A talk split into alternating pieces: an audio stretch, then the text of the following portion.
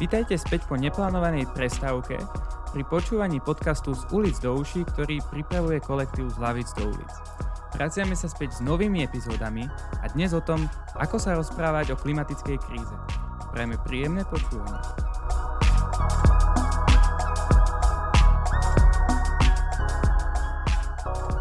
Čau Heňa, vítaj späť. Aj ty vítaj späť, Jakub z Holandska. ďakujem, ďakujem. Ako si sa mala? Ak, aká bola zima? Stresujúca. Odkedy sme nahrávali posledný podcast, tak sa toho veľa stalo. Mali sme klimakamp, klimatický štrajk a potom to bolo veľmi dlhú prestávku, lebo byť aktivista je občas stresujúce, ale som rada, že sme späť a že si sa vrátilo čo Holandsko. Dobre, nemôžem sa stiažovať. Tak môžeme si vlastne zosumarizovať, že ako dopadol možno na začiatok Klima Camp. Akože Klima Camp dopadol dobre. Bolo to veľmi fajn vo viacerých ohľadoch. Ja mi len ľúto, že som nestihla viacej prednášok. Aj keď tá jedna, ktorú som stihla, bola o nenastovej ekonomike, od Tadáša z Ďarského a to bolo super. Hej, uh, bola vy, veľmi dobrá odozva a teda určite to nebol posledný Klimakemp. No, tak to určite som asi nedávala. To sú také dohady do budúcnosti. Ale tak poďme sa rovno vrhnúť na tému. Poďme sa vrhnúť na dnešnú tému. Budeme sa rozprávať o tom, ako sa rozprávať o klimatickej kríze. Rozprávaš sa o klimatickej kríze doma, povedzme, s rodičmi? Akože, keď som začínala nejakým spôsobom svoj aktivizmus, tak to bola téma, lebo nerozumeli úplne tomu, čo robím a prečo to robím. A popravde tomu asi nerozumejú dodnes nejakým spôsobom, ale už si zvykli a bereme to skôr teda z takého, že OK, životné prostredie a občas ma zavolajú do obývačky, keď som tam ešte žila, že, Čiže že, to... že keď niečo akože vidia o klimatickej kríze, keď je v telke o zmenách, o environmentálnych problémoch, že OK, že ťa zaujíma ťa to, tak si ma asociujú s tým rovno. Um, ale nejaké hlbšie, hlbšie konverzácie tam neprebehli. Učili ste sa v škole o klimatickej kríze? Práve, že ani nie. Vy ste sa učili? Pamätám si, že na hodinách biológie na strednej sme sa bavili, mali sme to akože v kurikole, neviem, či je správne slovo, mm-hmm. v mhm. osnovách, tak, um, baviť sa o environmentálnych veciach a pamätám, že sme preberali um, deforestáciu a také okay. možno nejaké lajtové klimatické mm-hmm. zmeny. To, hej. My sme sa učili, že, že máme recyklovať. To nám bolo povedané. Samozrejme. Recyklácia základ života. Áno, tam, tam to začalo, skončilo. Inak tejto téme sa pomerne výrazne venujú napríklad znepokojené matky, takže určite aj touto formou ich odporúčame sledovať. Haha, no počkaj, znepokojené matky. Ja som prišla pripravená na nahrávanie tohto podcastu. Raz som si prečítala ten scenár, ktorý ako pripravila, aby ste vedeli. A pozrela som si, že keďže ani jeden z nás nemá samozrejme deti, máme proste čo 20, mm a ja mám teda, všetci moji súrodenci sú starší a nejakým spôsobom neprichádzam do stretu s malými deťmi, a, aby som sa proste s nimi o tom rozprávala, tak som si pozrela Instagram z nepokojných matiek a prečítam vám, že ako to oni majú. Že ak sa vo vašom okolí máte mladších súrodencov alebo bratrancov, sesternice a chcete im to proste nejako vysvetliť alebo sa sami pýtajú, lebo deti sa proste pýtajú aj tak, tak uh, 10 bodov ktoré napísali znepokojené matky, ako hovoriť s deťmi o klimatickej kríze. Prvý bod je prelom ticho. A neviem, čo to znamená úplne. Ano, čiže rozprávajme o tom. A, hej, hej, povedzme pravdu, možno občas krutú, Hej. Ja by som dodal, že na druhej strane dať no, nádej trochu. Krutu, no hej, druhý bod, prispôsobme rozhovor veku a povahe dieťaťa. Asi detsky nebudeš hovoriť, no, akože končí svet za 30, 2030 už, akože neviem, čo bude pod vodou. Mhm. Hey, uh-huh. to, to som asi nerobila, Jakub. Poskytnime základné informácie, je bod tretí. Buďme v kontakte s emóciami detí aj vlastnými Piatý bod je vyhľadávajme kontakt s prírodou. Ja si myslím, že akože na tom koncepte toho životného prostredia sa tomu najľahšie rozumie. Niektoré tie iné veci, ktorých sa to dotýka, už tie akože sociálne aspekty, ktoré sú o mnoho hlbší problém zakorenený v iných veciach, ako je tá samotná akože klimatická kríza, je už akože trocha komplikovanejšie koncepty, hlavne ak to sú akože malé deti. Aké viem, že znepokojené matky akože majú Zapojme školu a komunitu.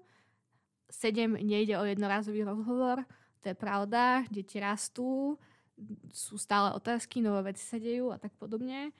8. Pestujme si radosť aj v čase klimatickej krízy. 9. Buďme aktívni, činy sú viac ako slova a 10. Budeme nádej. To je naozaj mm-hmm. nádherné.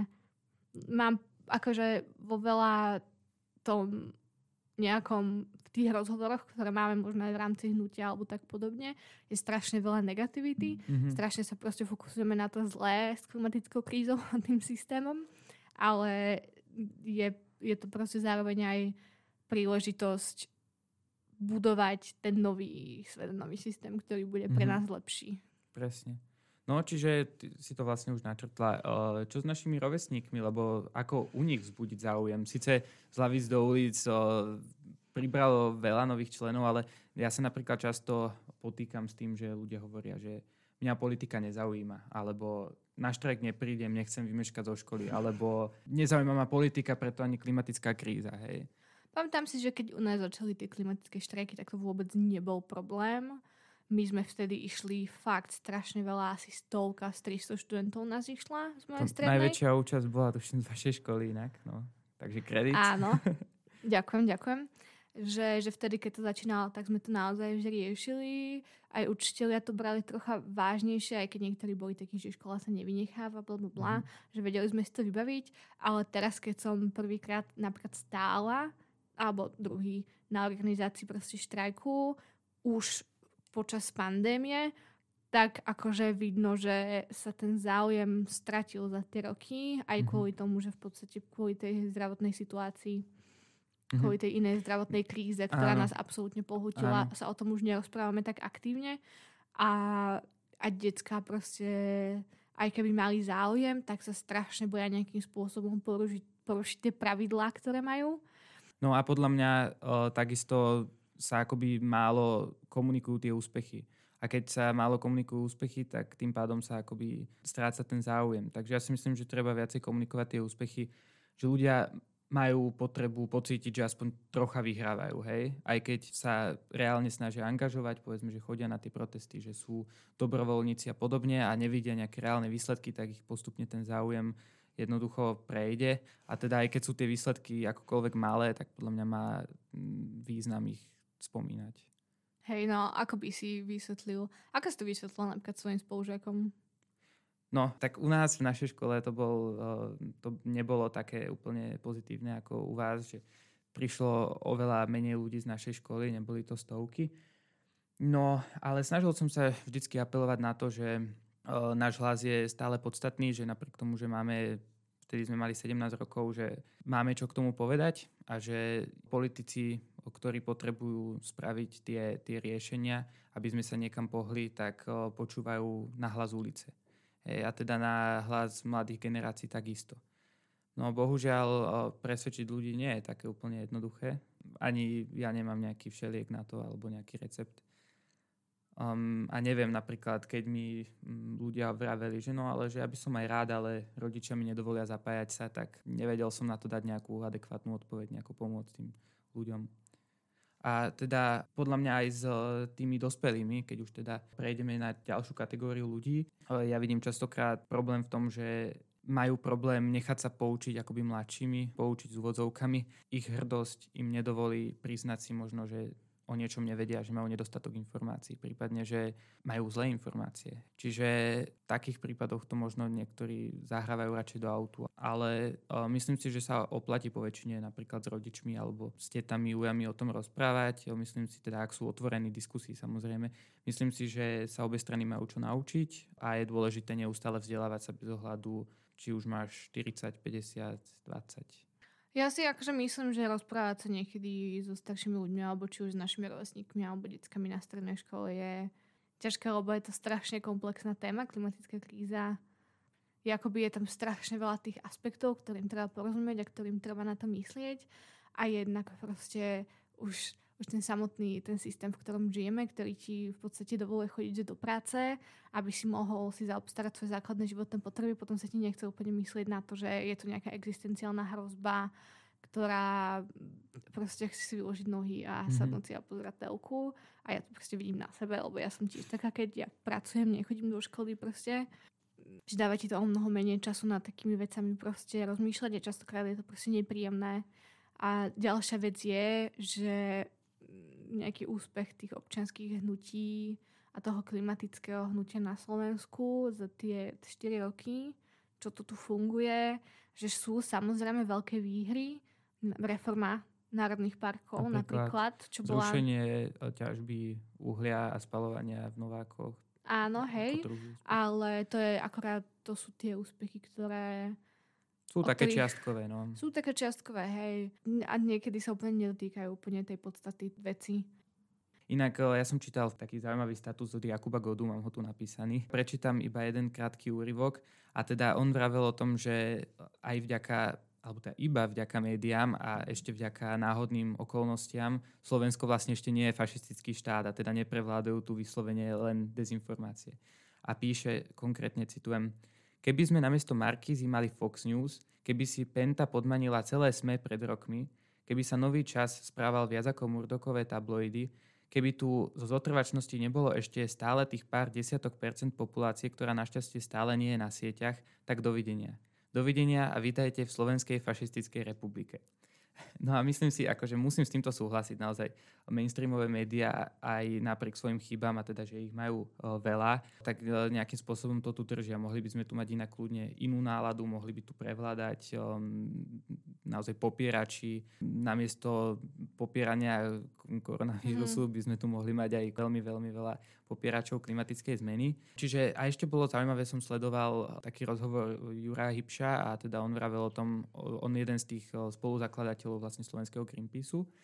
No a vravel o svojich začiatkoch a zostalo mi v pamäti, keď rozprával, že tom čase vlastne média absolútne nezaujímala klimatická zmena alebo činnosť fosílnych korporácií a tak ďalej a ani ich e, aktivity nejakým spôsobom. A teda ak chceli zaujať alebo pritiahnuť pozornosť médií, tak e, muselo sa stať, musela sa stať nejaká násilnosť, povedzme, hej, že museli policajti zmlátiť aktivistov a potom o tom sa napísal nejaký článok, kde sa akože spomenulo jednou, dvoma vetami, že á, aktivisti protestovali proti, ja neviem, činnosti slovna. Toto bolo zhruba, neviem, rok 2000, 2005, čiže odvtedy sa uh, niečo trošku zmenilo. By trochu, ale to je tým proste tým mainstreamizovaním tej áno, témy mainstream, trochu. Áno, a za to môže, môžu aj aktivisti do veľkej miery si myslím. Naozaj, že toto je úspech, že sa o tomto lepšie rozpráva. A napríklad uh, Progress spravili aj konkrétne, uh, konkrétne médiá, napríklad, ktoré sa prihlásili k uh,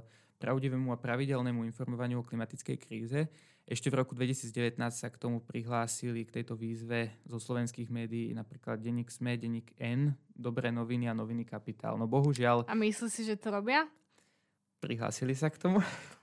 to, to mi príde ako proste, že vyhlásenie stavu klimatickej núdze niekým. Hey, no myslím si, že práve u týchto uh, médií, aspoň čo sledujem, tak rozprávajú o tom určite viacej, možno dávajú väčší priestor tým odborníkom čo ja vidím problém, mm. je, že sú to štyri médiá. Neviem teda, či sa no, medzi časom nepridalo viac, ale je to veľmi málo na to, koľko médií u nás existuje. Ja by som ako by povedala, že proste OK, poviem na rovinu kapitál, z toho vyučujem, ale že ten zvyšok proste hovorím, že máte kontrolované narratívy a pozerajú sa proste na to z jednej strany a napríklad mm-hmm. podľa mňa akože, sorry, nemám predplatné denníka N, mm-hmm. takže ale že, mm, že sa na to nepozerajú. Proste pozerajú sa z toho v rámci len nejakých existujúcich štruktúr a perspektív. Rozumiem. Napríklad akože odmietajú absolútne tie lavicové pohľady na vec. Jo, a my sme vlastne rozprávali ešte, o, teda ty si spomínala, o, nie tak dávno, že by sme sa mali zamerať teda na tie pozitíva, ktoré o, povedzme systémové zmeny prinesú. A musím povedať, že mnohí ľudia sa tých zmien boja a ja sa im až tak teda nečudujem, lebo je úplne v poriadku akože bať sa možno nových vecí. A mnohí ľudia naozaj nevedia o čo sa jedná, buď do problému nie sú až tak úplne zasvetení, alebo sa môžu stať napríklad aj obeťmi dezinformácií, mizinterpretácií a tak ďalej. Čiže tu podľa mňa treba jednak vysvetliť, že tie systémové zmeny sú potrebné a že zmeny na úrovni jednotlivca nie sú až tak, že sú síce dôležité, ale, ale nepostačujúce a že zároveň teda, ak ich, ak ich urobíme citlivo a s ohľadom na tých najzraniteľnejších, tak môžeme naozaj vytvoriť lepšiu spoločnosť v takej, ktorej bude prosperovať väčšina.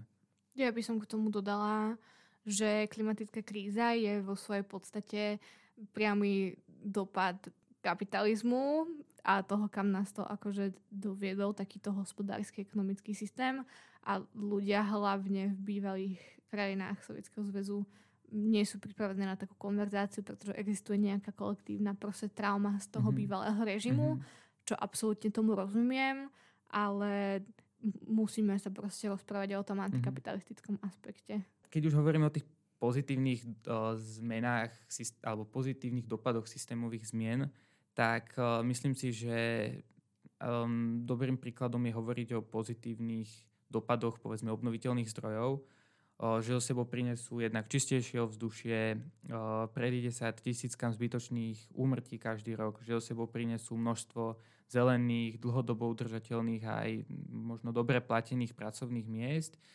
A že z toho aj, že na tom ešte z dlhodobého hľadiska aj všetci ušetríme, keďže vieme, že už dnes sú náklady na výrobu elektriny z obnoviteľných zdrojov výrazne a niekoľkonásobne nižšie ako povedzme tie náklady z fosílnych páliv a z jadra.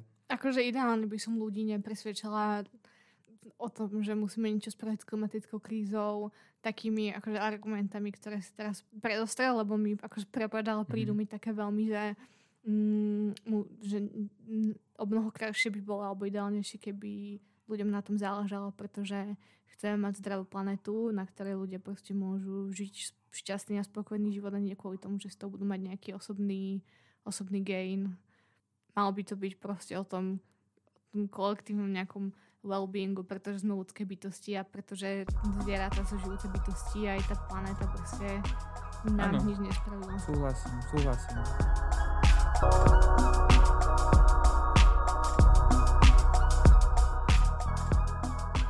Keď chcete vedieť o klimatickej kríze viac, neváhajte sledovať na sociálnych sieťach z Lavit do ulic. Pokiaľ chcete podporiť tvorbu nášho podcastu, môžete nám prispieť. Číslo bankového účtu nájdete v popisku. Počujeme sa už čoskoro pri ďalšej epizóde. Čaute!